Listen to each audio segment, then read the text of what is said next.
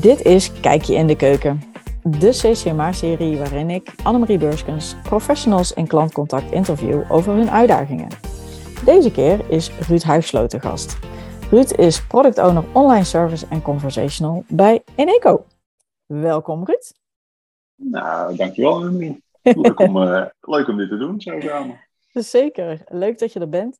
Want uh, nou ja, vorige week sprak ik een con-collega van jou van Budget Thuis. Uh, deze keer in Eco. Het zijn drukke tijden uh, met de energiecrisis. Dus ik ben blij dat je tijd hebt kunnen maken om, om aan te schuiven.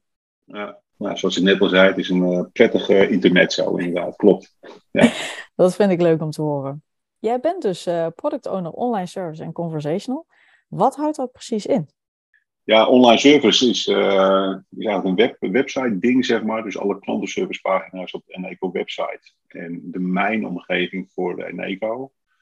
Dat is mijn verantwoordelijkheid. En uh, een van de dingen waar we nu aan werken is dat die verantwoordelijkheid wordt uitgebouwd naar andere Eneco labels, submerken, Oxio, woonenergie. Omdat uh, ja, in die rol waar, waar, ik nu in zit ook een compleet nieuw platform aan het bouwen zijn, waar we al de drie de labels gaan managen uit één platform.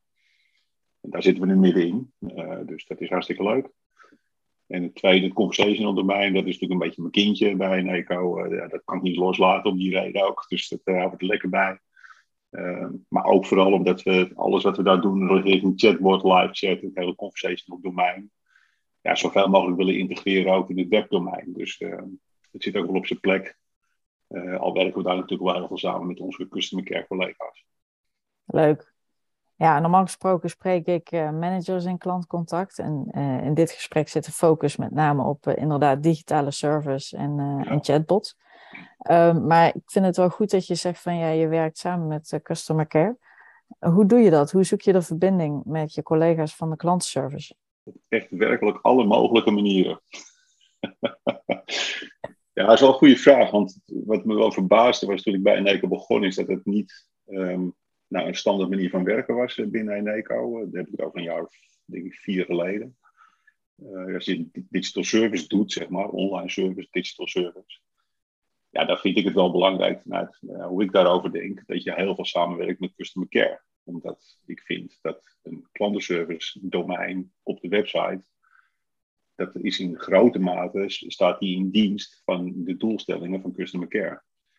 Dus als ik daarbij niet samenwerk met customer care, zou ik het heel gek vinden. Uh, dus ik vind dat wij in het verlengde zitten van de doelstellingen van care. Dus bijvoorbeeld uh, onnodige calls voorkomen, dingen goed uitleggen op de website, uh, om dat bijvoorbeeld voor elkaar te krijgen. Die chatbot op een manier inrichten, zodat we klanten daar maximaal ondersteunen. Dat soort dingen moeten we denk ik heel goed rondbreien met elkaar. Uh, om ervoor te zorgen dat customer care aan KPI's, dus dat is een mooi uh, jargon binnen de corporates, kan voldoen. En dat wij gewoon met de goede dingen bezig zijn. Want waarom zouden wij dingen bouwen waar customer care maar zegt, joh, daar heeft de klant werkelijk nooit om gevraagd.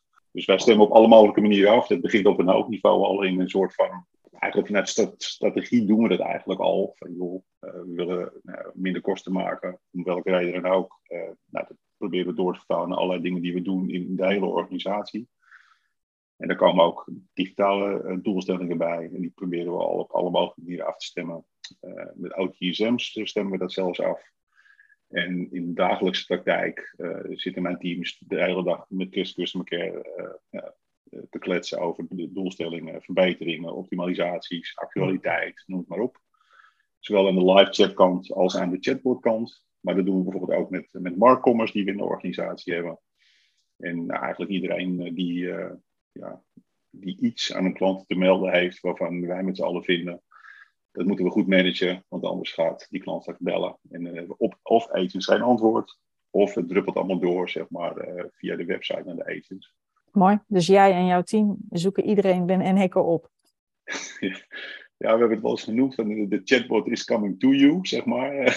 Zo ook wel eens begonnen. Ja, wat we wel zien, dat is wel het veranderen. Die, toen we drie, vier jaar geleden begonnen met die chatbot bijvoorbeeld, toen, dat was echt een compleet nieuw domein binnen Eneco. En uh, ja, ja, chatbot, wat is dat dan precies? Kan je daar mee? En, en noem het allemaal op. Dus we hebben een hele strategie ontwikkeld de visie ontwikkeld van ja, oké, dit zou kunnen betekenen voor de dienstverlening naar onze klant. En daar hebben we twee componenten in proberen te raken. Natuurlijk de, dienstverlening naar de klant, maar ook wat de benefits voor de organisatie zouden zijn. En ja, daar hebben we echt wel missionariswerk moeten doen. Dus we hebben echt wel uh, de zeepkist moeten staan en uh, op afdelingen af moeten stappen. Joh, dat kan ook voor jou iets betekenen, voor jouw klanten en voor jouw doelgroepen. Dus we hebben in het begin echt heel veel gedaan. En omdat ik denk dat, dat we dat veel gedaan hebben, zie je nu dat het omdraait. Je ziet nu dat de organisatie ons vindt. En ik heb, kan me nog herinneren dat, ik denk twee jaar geleden, toen werd het team een beetje overvraagd. Zeg maar, van, uh, oeh, jeetje, dit is een druk. En toen begon ze een beetje te mopperen. En ik zei, jongen, dit is echt het grootste compliment wat je jezelf kan maken, is dat de organisatie nu naar ons komt. Want dat betekent dat ze zelf ook nu die toegevoegde waarde zien. Ja, en die modus werken we nu nog steeds rondom die chatbot komt heel veel op ons af vanuit alle hoeken en gaten van de organisatie. Ja, we moeten ook gewoon eens nee verkopen. Ja, dat gaan we niet doen, want uh, dat is de andere kant van de medaille. Als iedereen alles in die chatbot wil, dan wordt het ook een beetje een allegaartje. Dus dat willen we, nou, willen we voorkomen. Dus we proberen ook wel een beetje streng te kijken op basis van data.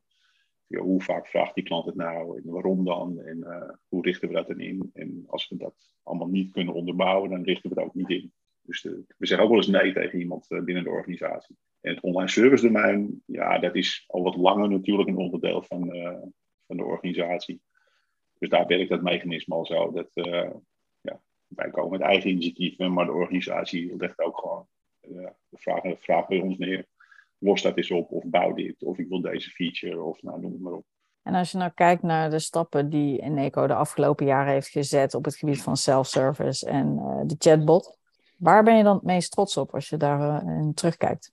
Nou, ik zou bijna zeggen op de energiecrisis.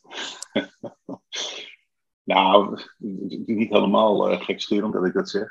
Um, ja, never waste a good crisis. Dus wat je nu ziet, zeg maar, in, uh, in, in, de traffic en in het aantal accounts en het aantal bezoeken wat we hebben. Ja, dat gaat door alle plafonds heen op dit moment. Dus uh, daar moet je, vind ik, als organisatie maximaal profijt uithalen. Ook, vind ik. We hebben nog steeds hele strakke doelstellingen op die self-service ik geloof ook nog steeds heel erg overtuigd dat het heel erg veel kan betekenen voor klanten. Ja, dan ben je gek als je zo'n crisis niet aangrijpt om dat volledig te maximaliseren.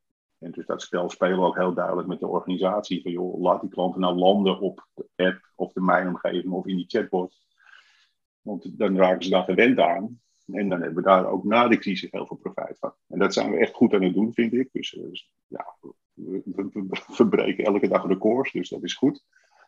Als het gaat om uh, ja, het aantal accounts, het inloggen, de app wordt echt massaal gebruikt. We hebben ook een hele goede app. Dus dat, is, uh, dat scheelt natuurlijk ook. Um, dus daar ben ik op zich trots op, maar dat is een beetje nou, gewoon profiteren van de situatie waarin we nu zitten. Uh, waar ik het meest trots op ben als ik kijk naar de laatste vier jaar, is het conversation team. Dat we daar hebben neergezet, ja, dat vind ik nog steeds wel een pareltje. We zijn echt nou, best wel als cowboys begonnen. Van joh, we geloven erin, we gaan het doen, we gaan het neerzetten zie je dat het een beetje wankelt en dan zie je dat het niet helemaal lekker loopt. En dan ga je naar customer care, ook hier weer, customer care, digital samen. Ja, de help om de hand uh, uitgelegd, jongens, je moet ons helpen, want uh, we, we, slagen er gewoon niet goed, goed, genoeg in om goede dialoog te maken die de klant ook echt begrijpt. En dan stelt customer care in, die fase twee mensen ter beschikking, omdat ze overtuigd zijn van het nut ja, dan beginnen ineens dingen te vliegen. En dan denk je eens, krijg je twee mensen die de hele dag aan de telefoon hebben gezeten, jaar in, jaar uit ja, maar die kunnen toch een chatbot maken? Oké, nou, we gaan het gewoon proberen. Ja, en als je dan nu ziet hoe dat uitgegroeid is naar wat het nu is, en welke volumes ze draaien, welke ongelooflijk veel functionaliteiten die we ontsluiten via die chatbot. En de groei vooral van de mensen die dat gedaan hebben. Die, in een organisatie, heb je, als je een callcenter agent bent, is het soms lastig om door te groeien naar de rest van de organisatie. En het conversation team is een team waar we elke dag bewijzen dat het heel goed mogelijk is. En ik heb, nu, ik heb er nu zes zitten stuk voor stuk door een ringetje te halen. Volledig zelfsturend. Uh, sommige groeien uit naar dataspecialist, andere groeien uit naar marktcom-specialist. Ja, dat is fantastisch. Dus als je die gewoon loslaat met de juiste begeleiding en met een ja, afgekaderde opdracht, heel veel verantwoordelijkheid geeft en heel veel vertrouwen. Ik denk dat we daar ongelooflijk goed in geslaagd zijn. Daar ben ik heel trots op. Dat is mooi om te horen. En als je terugkijkt naar technologische ontwikkelingen binnen self-service en chatbots, waar ben je dan uh, waarvan je zegt, nou, dat is iets waarvan ik denk, uh, dat heeft niet iedereen. En dat hebben wij bij Eneco wel. In ieder geval een energiecrisis, die heeft zeker niet iedereen. nee, maar qua techniek, qua technologische ja. innovaties die je hebt toegepast. Ja, ik denk dat wij, um, dat merk ik ook. We praten best wel veel met andere bedrijven over chatbots, gewoon om te leren ook en ook om kennis te delen. En uh, wat toch wel vaak terugkomt, is dat men vaak worstelt met uh, de doelstellingen en de belangrijkste strategische redenen om dit te willen. Veel bedrijven die beginnen een chatbot, dat ik wil callreductie. Dat is eigenlijk het eerste wat ze zeggen. Wij zijn eigenlijk op een hele andere, om een hele andere reden begonnen. Wij wilden eigenlijk het, het percentage self-service maximaliseren. En we hadden al een mijnomgeving en we hadden al een app. En nou, wat ik al eerder zei, we hebben best wel veel nou, we willen best wel graag dat mensen hun eigen dingen kunnen managen in, uh, in self-service omgevingen. Dus onze business case, onze doelstelling was eigenlijk vanaf het begin af aan gestoeld op self-service. Nou, dat is hartstikke stoer, maar dat betekent ook dat je dat wel moet kunnen. Dus we hebben denk ik al vrij vroeg uh, allerlei technische beslissingen genomen en platformbeslissingen genomen die uh, ook in het verlengde staan van die doelstelling van self-service. En dat betekent concreet dat die chatbot al vrij snel geïntegreerd was met het achterlandschap. En dat we klanten gewoon toegang konden geven via die chatbot eh, bij hun eigen gegevens. Eerst om te kijken en informatie op te halen.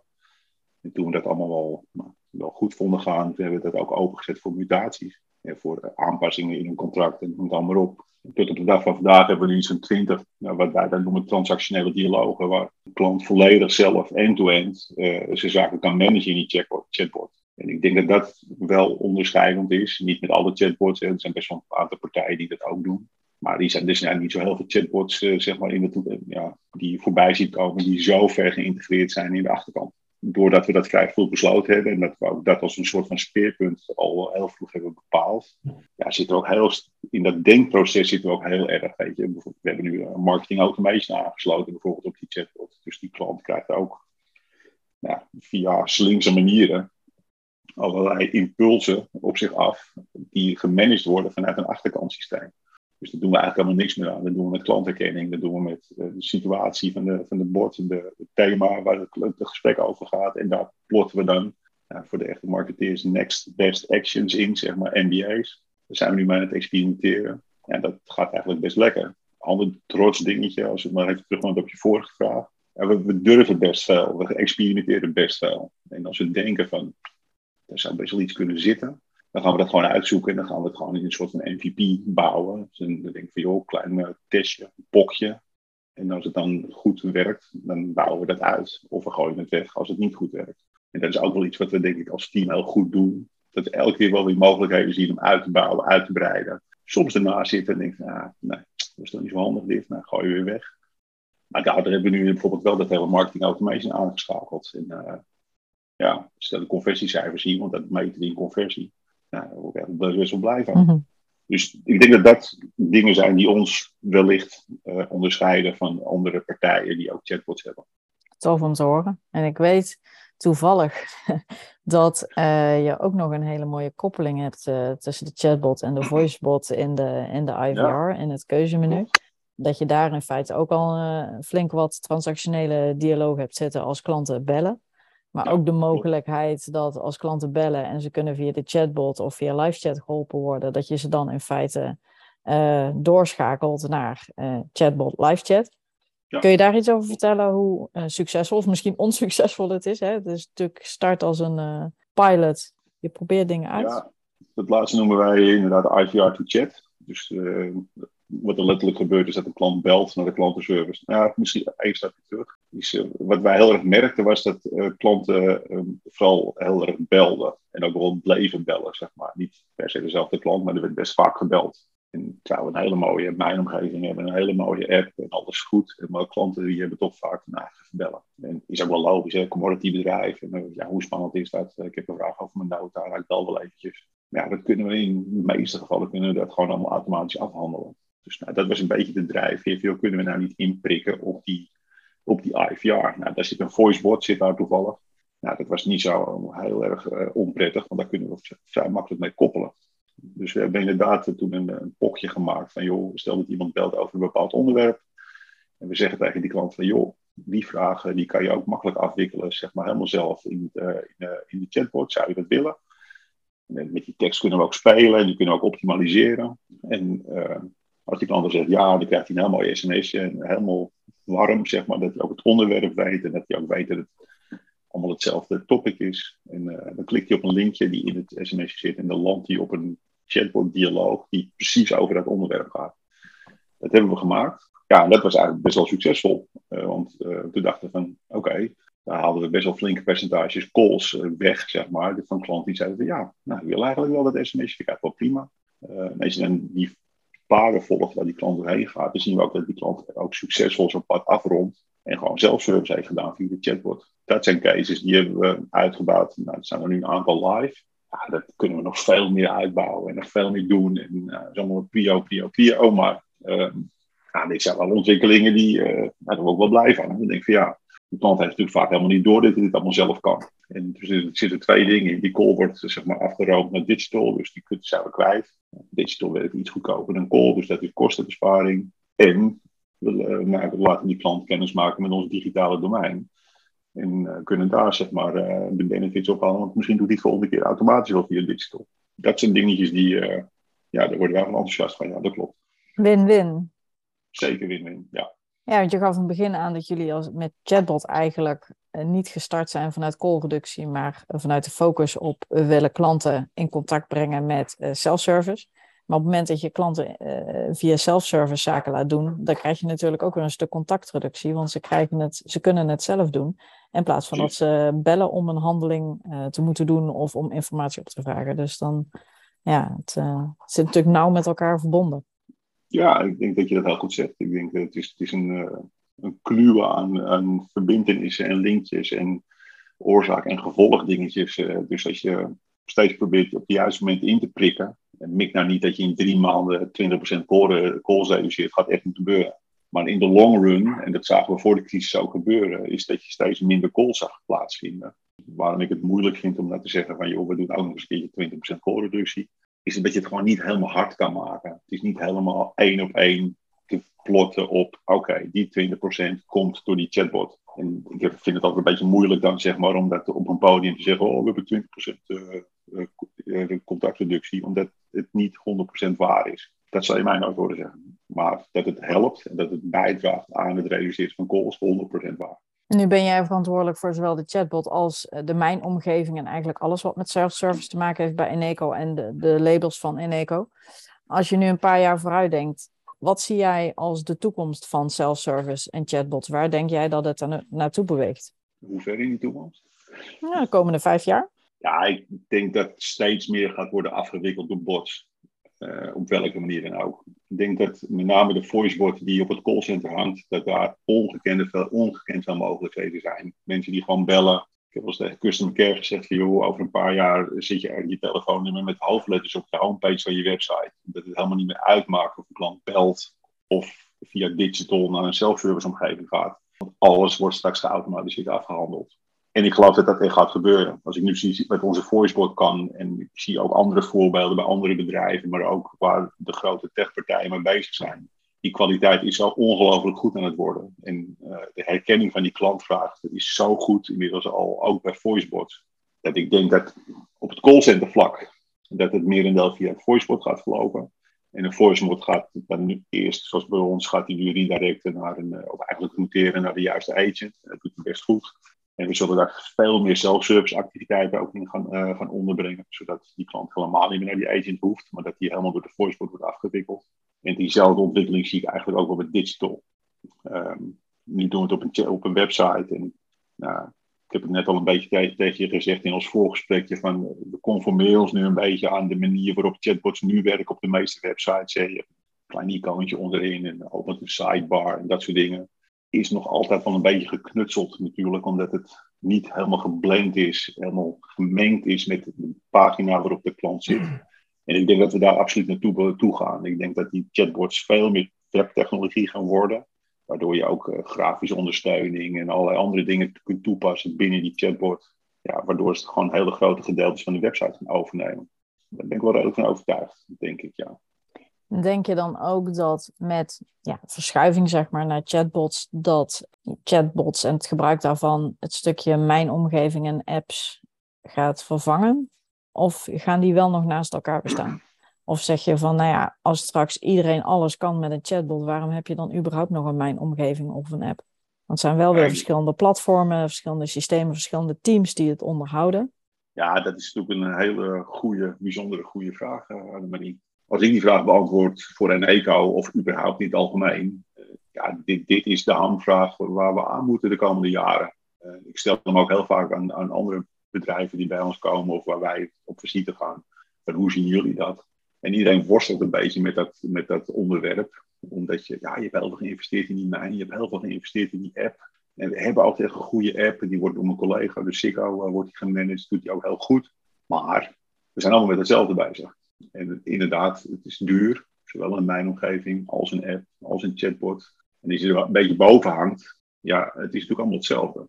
Dus ja, ik denk echt, um, als je naar cost to serve kijkt, wat bij ons ook een belangrijk ding is. Uh, ik kan in de chatbot veel sneller en veel goedkoper iets neerzetten als via een app of een mijnomgeving. Uh, als je die kosten gaat uitrekenen en je gaat dat loslaten op je, op je servicekosten, zeg maar. Ja, dan denk ik dat je er niet aan, ontkomt de komende periode om daar zwaar in te gaan investeren. En um, de klant bepaalt natuurlijk uiteindelijk wat het meest succesvol gaat zijn.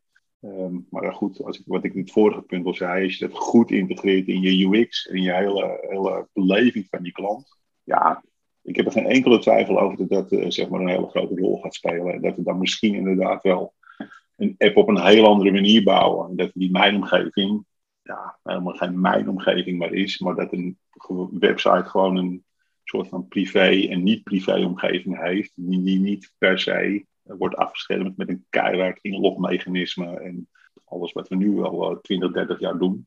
Ik denk, ik denk echt, uh, het is wel grappig dat je, als je naar self-service kijkt, ik heb ooit intern gezegd, eigenlijk zijn er nooit zoveel um, grote veranderingen, zeg maar, waar we mee te maken hebben. Er zijn er maar een paar geweest. En, uh, de eerste is de mijnomgeving. Dat is echt wel een grote verandering. Dat hebben bedrijven echt hier lang geleden besloten. Hey, moet die klant dat niet zelf kunnen? Nou, we hebben allemaal mijnomgevingen gebouwd in een website. En dat, nou, dat was wel een enorme verandering en verbetering. Want je ziet een massaal klanten hun eigen uh, contracten te managen en af te sluiten, noem het maar op. En de tweede wave was voor mij eigenlijk de apps. Er kwamen er ineens apps en ik nee, kijk dat gewoon op je telefoon. Bizar, zeg, dat kan geweldig. En als ik nu alleen onze eigen app voor een energie-app, ja, ik verbaas me elke maand weer als ik de cijfers zie, denk man, man, man, jeetje, wat een succes is dat eigenlijk. Ook het begin, hè, dat je de systemen achterkant, voorkant loskoppelt, dat je makkelijker, uh, zeg maar, ja, je moet altijd etalages, de mijn omgeving, de app zijn eigenlijk etalages op je, op je backend. Dus dat was een tweede wave, die app. En ik heb heel, altijd een beetje de chatbot en het hele, ja, over het hele conversational domein heb ik als een soort van derde wave getiteld. Van, dat is echt iets om rekening mee te houden, omdat ik denk dat die in de orde van grote gevallen als in de mijnomgeving app en straks de conversational. Ik denk dat dat straks een enorme, straks nu al, maar straks veel meer nog, enorme verandering in klantbedieningen gaat bewerkstelligen. Uh, ja, ik heb er eerlijk gezegd volledig van overtuigd. En dan moet je inderdaad de discussie durven aangaan in je organisatie. Van welke consequenties heeft dat voor app, web, maar ook puur voor de organisatie zelf. Ja, dus het wordt meer fluïde, het gaat meer in elkaar over en het gaat meer naar de conversational kant, de chatbot kant vorig jaar. Eens. Dat kan je veel korter vertellen dan ik. Klopt. Grappig. Um, als je dan kijkt naar uh, chatbots in zijn algemeenheid, het, het wordt vaak in één adem genoemd met artificial intelligence en machine learning. En het is de bom. En het gaat ja. allemaal vanzelf en je hoeft zo'n ding alleen maar aan te zetten op je website en dan werkt het vanzelf. Nou ja, wij weten dat de praktijk uh, heel anders is en dat er heel veel handjes aan te pas komen om de content van zo'n chatbot goed te krijgen, maar ook te blijven verbeteren, data analyseren, etc. Heel veel mensenwerk. Wanneer verwacht jij dat we in de chatbotwereld in Nederland echt te maken gaan krijgen met artificial intelligence en machine learning? Ja, goede vraag. Uh, ik ben een beetje sceptisch geworden, zeg maar, in de jaren over dit onderwerp. Iedereen uh, ja, struikelt over elkaar heen over AI uh, altijd. Zelfs leveranciers ook. Hè. We hebben ook die ook als leveranciers gehad. Ja, dat is helemaal AI-driven. En dan stel je twee vragen en dan heb je het eigenlijk gewoon over een scripted bot. Die het enige AI-stukje wat erin zit, is inderdaad aan de voorkant. Hè, uh, dat je de klantvraag herkent. Daar zit echt wel nou, artificial intelligence uh, methodes in ja, we zijn gewoon nog niet zo ver. En AI is nog niet zo ver. Um, maar ik denk wel dat we steeds meer toe bewegen naar echt conversational AI. Um, omdat daar door alle grote partijen heel hard aan wordt gewerkt. Ehm, dus gaat het gebeuren. Dat is, ja, zo zie ik dat altijd maar een beetje. Als alle grote partijen dat omarmen, uh, dan gebeurt het ook gewoon. En dat doen ze omdat we natuurlijk al verschillende cases hebben, use cases, onder andere van Google, uh, waarin dat ook heel erg uh, gedemonstreerd is, zeg maar. Half niet per se altijd helemaal waar, maar ja, weet je, als een Google en een Apple en een Amazon en dat soort partijen bezig zijn met dit soort technologie, ja, gaat gewoon gebeuren. Het enige waar ik sceptisch over ben, is de tijd waarin dat gaat, dat gaat gebeuren. Ik denk dat het niet tussen nu en twee, drie jaar loskomt. Denk ik niet. Er moet echt nog wel veel gebeuren. Dat een, een AI-bot, een echte conversational AI-bot, zich helemaal zelf een gesprek kan voeren met een persoon. Nee, niet binnen vijf jaar, verwacht ik. Hoe lang duurt het nog? Wat denk je? Ja, ik denk wel dat je, dat je hybride oplossingen gaat krijgen. Dat geloof ik wel ik geloof best wel dat, dat sommige dingen straks steeds verder geautomatiseerd worden op basis van AI-technologie. Maar volledig conversational AI, tien jaar, glazen bol. Oké, nou daar hou ik je aan. Dan spreken we elkaar weer over tien jaar. Nou, wat, wat, ik heel, wat ik heel positief vind, is dat er ook, ook gewoon commerciële bedrijven bezig zijn met experimenten rondom dit soort technologie.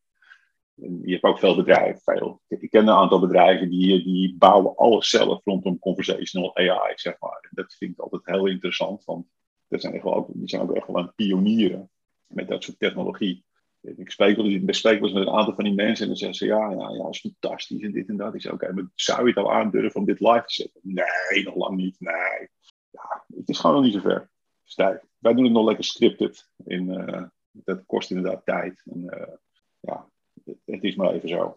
En uiteindelijk gaat het om het resultaat wat je ermee bereikt. En volgens mij zijn die heel erg goed bij Ineco. Dus ik kan me ook voorstellen dat de noodzaak om heel snel dit te veranderen naar uh, de Googles, et cetera, dat dat, uh, dat dat er misschien minder is. Want het gaat er uiteindelijk om dat je die klant helpt. Ik ben het helemaal met je eens. Voor ons is het ook helemaal geen topic. We volgen dit natuurlijk wel omdat we ja, vakidioten zijn. Dus we willen dit altijd weten en snappen en dat soort dingen. Maar weet je, helemaal niet iets dat bij ons op de roadmap staat of zo. Nee, zeker niet. Nee. Als je kijkt naar waar jouw uh, focus en uitdaging zit voor het komende jaar, even los van de energiecrisis, want ik snap dat dat heel veel tijd vergt. Maar waar zit voor Eneco de uitdaging? Waarvan denk je, dit kan echt nog wel beter? Het gebied van uh, chatbot of het gebied van self-service? Beide. Bedoel je? Beide. Nou, ik, ik, denk dat wij in dat opzicht niet per se heel anders zijn dan een willekeurige andere commerciële partij. Um, we hebben de kostencomponent, daar zullen we altijd mee bezig zijn als bedrijf. Dat vinden we soms lastig. Dus kosten dan met name op het callcenter niveau, maar ook in de hele operatie. Er moet steeds meer gebeuren met minder geld. Dat is, uh, dat is een ding. Dus we moeten veel automatiseren. Dat is altijd een uitdaging, want waar leg je de prioriteiten dan en hoe dan? En uh, hoe ga je dat automatiseren? Wat vindt die klant er eigenlijk van? Weet je wel, dat vergeten we wel eens. Dus de, die interne component van kostendruk, ja, daar heeft die klant natuurlijk niet zoveel mee te maken. Die klant wil gewoon geholpen worden. En uh, ik denk dat dat wel een, ja, dat is een lastig ding, zeg maar. Die, dat is een beetje ja, conflicterende belangen, zeg maar. Hè. De klant wil gewoon geholpen worden. En het liefst op het moment dat het helemaal waar uitkomt. Uh, ook in het weekend, s'avonds, s'nachts, weet ik veel wat allemaal. Prima. Uh, daar moeten we iets voor doen. Maar dat kost ook allemaal geld. En nou, die discussie. Het is een, blijft een lastig ding. Is al jaren lastig. Zal het voorlopig ook wel zo blijven. Ik denk wat ook meespeelt rondom conversational is kennisniveau in de organisaties. Ik vind eigenlijk dat uh, dat kennisniveau rondom dit soort domeinen nog te veel op een eiland zit. Uh,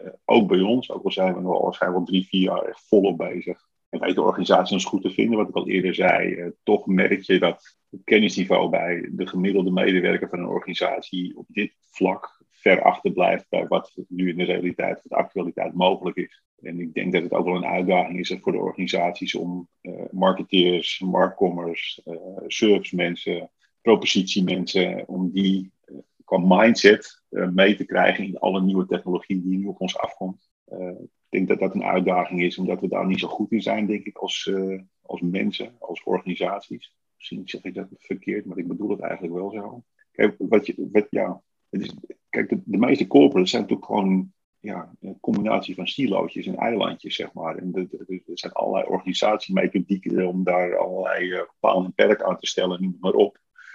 Maar we vinden het ook wel een beetje lastig allemaal, zeg maar. En dan komt er zo'n gekke chatbot, die gaat eigenlijk dwars door alles heen. Ja, dat is lastig. En zo'n mijn omgeving doet het eigenlijk ook. En een app doet het eigenlijk ook. Ja, vind ik nog steeds, uh, ja, ik doe het best wel een tijdje dit werk, maar ik vind het best nog wel altijd lastig. Dat ik denk, ja, is logisch dat je dat doet. Maar dan is het op organisatieniveau helemaal niet logisch. Omdat je dan allemaal belangen hebt en ja, tegenstellingen, noem het maar op. Ding een dingetje, nog steeds. Dus meer mensen nodig die eh, zeg maar op de zeepkist gaan en uh, proberen de organisatie te overtuigen. Joh, dit kan echt slimmer, echt beter en wel op deze manier. Dus dat, wat ik ook nog wel zie, uh, toen ik bij de energie begon, dacht ik van ja, hoe ingewikkeld kan energie nou zijn? Niet zo gek joh, het is toch gestekt in stopcontact en doet alles het toch. Ja, daar heb ik me wel een beetje verkeken, want energie is best complex. En uh, ik heb me een beetje bewust zeg maar, op, uh, op de stoel gezet van de klant. Van, nou, ik, ik ben gewoon de gemiddelde klant die, die, die niet weet wat een kilojoule en een kWh is. En een, uh, weet ik veel wat allemaal. Om mezelf te dwingen om ook vanuit een klantperspectief te blijven kijken naar dingen. En ik denk dat de meeste organisaties het ook nog wel lastig vinden. Want als ik voor mijn eigen organisatie spreek, ja, weet je, iedereen doet echt knijter zijn best. En toch vervallen we vaak in jargon dat je denkt jongens, dat snapt gewoon niet iedereen aan de andere kant van de lijn. En daar doen we het wel voor met z'n allen. Dus laten we nou proberen gewoon een beetje normale mensentaal te spreken met elkaar. Want uh, dan is het, is ook win-win, zeg maar. Dus dat ik ook nog wel steeds. Uh, is helemaal niet een, actueel probleem. Is het al heel lang.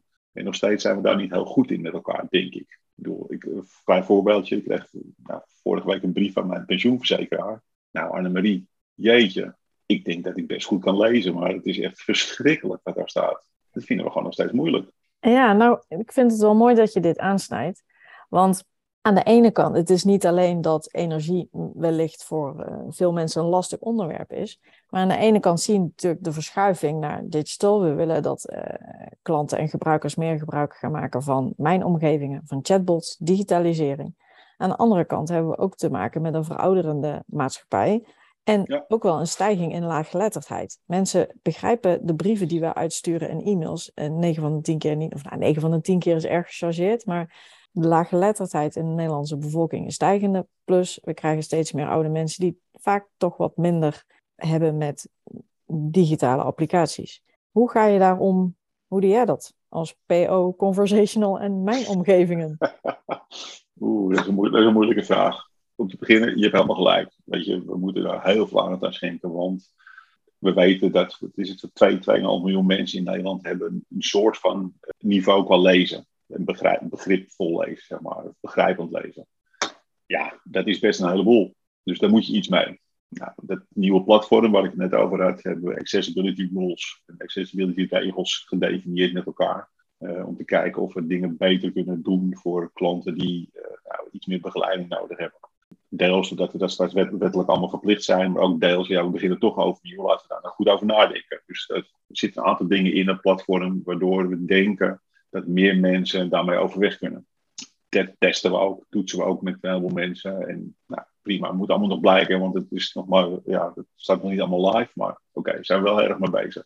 Als je kijkt naar tone voice en dingen, hoe we dingen vertellen in copy, ja, dat vind ik een, een ander ding van, um, even heel erg ik probeer even plat te slaan. We nemen op, op nemen we het liefst HBO plus of universitaire mensen aan. Terwijl 30% van onze base is gewoon een fictief getal, maar stel dat dat het is, uh, woont op drie ogen achter in uh, weet ik veel waar. Ja, daar heb je de eerste mismatch al, zeg maar. Ik kan je een mooi voorbeeld vertellen over de, de conversational specialist voor de chatbot. Dat zijn mensen die bij customer care vandaan komen. En uiteindelijk was dat de allerbeste keuze ooit. Want die spreken echte klanttaal. Die snappen echt wat eh, tante Miet en tante Truus en ome Henk zeg maar wel of niet begrijpen.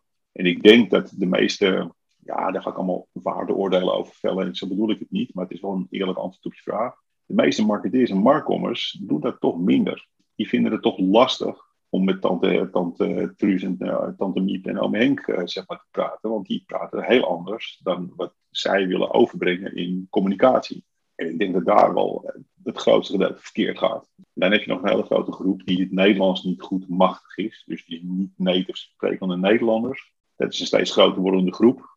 Dat merken we heel erg ook in, uh, in onze eigen operatie. Wat we nu in het chatbot doen bijvoorbeeld, is dat we real-time vertalingen aan hebben staan. Dat we in zes talen de klant kunnen bedienen, real-time. Dus een klant begint in zijn eigen taal te typen. En als het een van die zes talen is, dan wordt het real-time vertaald naar Nederlands. En die chatbot praat dan in het Nederlands terug, maar het wordt real-time vertaald in de klant. Nou, stel dat het een Turkse of een Franse of een Engels sprekende iemand is, dan wordt het netjes vertaald in de, klant van of in de taal van de klant. Wat we daar zien, en daar hebben we best wel ook uh, user research op gedaan. Dus de waardering bij die klanten waar we dat doen is 4,7 op de 5. Dat durf ik hardop te zeggen, omdat we daar echt wel heel trots op zijn. Als je daarover doordenkt, denk ik, dat is echt, je hebt daar echt een pareltje te pakken. Dus we moeten zouden veel breder in staat moeten zijn om de dienstverlening die wij hebben uh, veel meer toe te spitsen op het individu. En uh, nou, daar zijn we ook mee bezig. Dat we volgens mij ook, dat is niet alleen in Evo, we gaan natuurlijk steeds meer naar één op één marketing. We weten steeds meer van die klant. We hebben steeds betere profielen van klanten. Nou, dan, als je dan ook nog weet dat die klant eigenlijk altijd het liefst in het Frans praat. Ja, waarom zou je je dienstverlening dan niet op het Frans, in het Frans doen? Nou, ik denk dat, we hadden het net al even een beetje over AI en over allerlei nieuwe technologieën. Ik denk dat we daar nog wel een hele slag kunnen slaan. Dat als iemand wil, per se wil bellen, dan mag hij gewoon bellen. En als iemand per se, mooi voorbeeld bij Customer Care, zeg joh, die IVR chat waar we het net over hadden. Dus het, afromen van inbellende klanten, inbound call naar digital.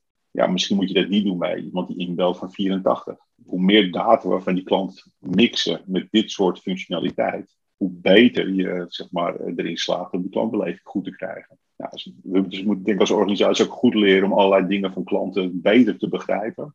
En, opslaan in profielen of nou, dat soort dingen. Dus een beetje link met privacy, dat soort dingen allemaal. Dus het moet allemaal legal-wise allemaal afgetikt worden. Maar als dat allemaal binnen de, de beperkingen of de mogelijkheden van de wet past. En we passen onze dienstverlening daarop aan in een één op één manier. En ik denk dat we daar steeds verder naartoe groeien. Ja, dan denk ik dat het wel beter wordt. Maar dan moeten we dat wel willen met elkaar. En het uiteindelijk ook gaan doen. Dus dan ga je digitale middelen juist inzetten om de minder, digitaal, de, de minder digitale mensen daar toch in te helpen. Ja, um, en ook het stukje vertalen in het Frans of Engels, of waar je het net over had. Ja, dat kun je digitaal natuurlijk wel doen, maar aan de telefoon is dat een stuk lastiger. Dus daar biedt de digitale, uh, de, de, website en de chatbot juist weer extra mogelijkheden om anderstaligen te helpen wat je aan de telefoon weer niet kan doen. Dus het biedt zo ook zo'n voordelen.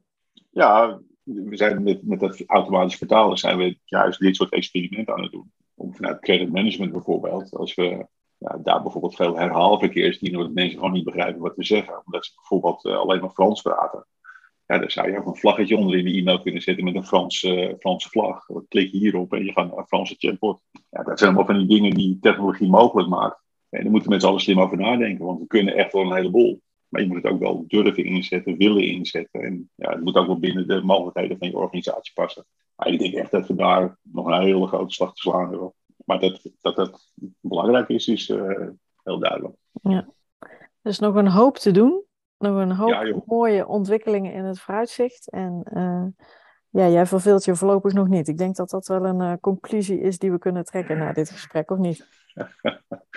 ja, ik, het is, ik heb zelfs tegen, tegen mijn eigen geweest. Dus ik zit al, weet ik, ik kan niet eens herinneren, dus al lang al in het hele service domein, zeg maar. En dan met name in het digitale domein ja, het is gewoon het allerleukste vakgebied wat er is. Omdat het staat nooit stil. Uh, er is altijd zijn nieuwe, ik, ik, ben ook heel erg gek op technologie.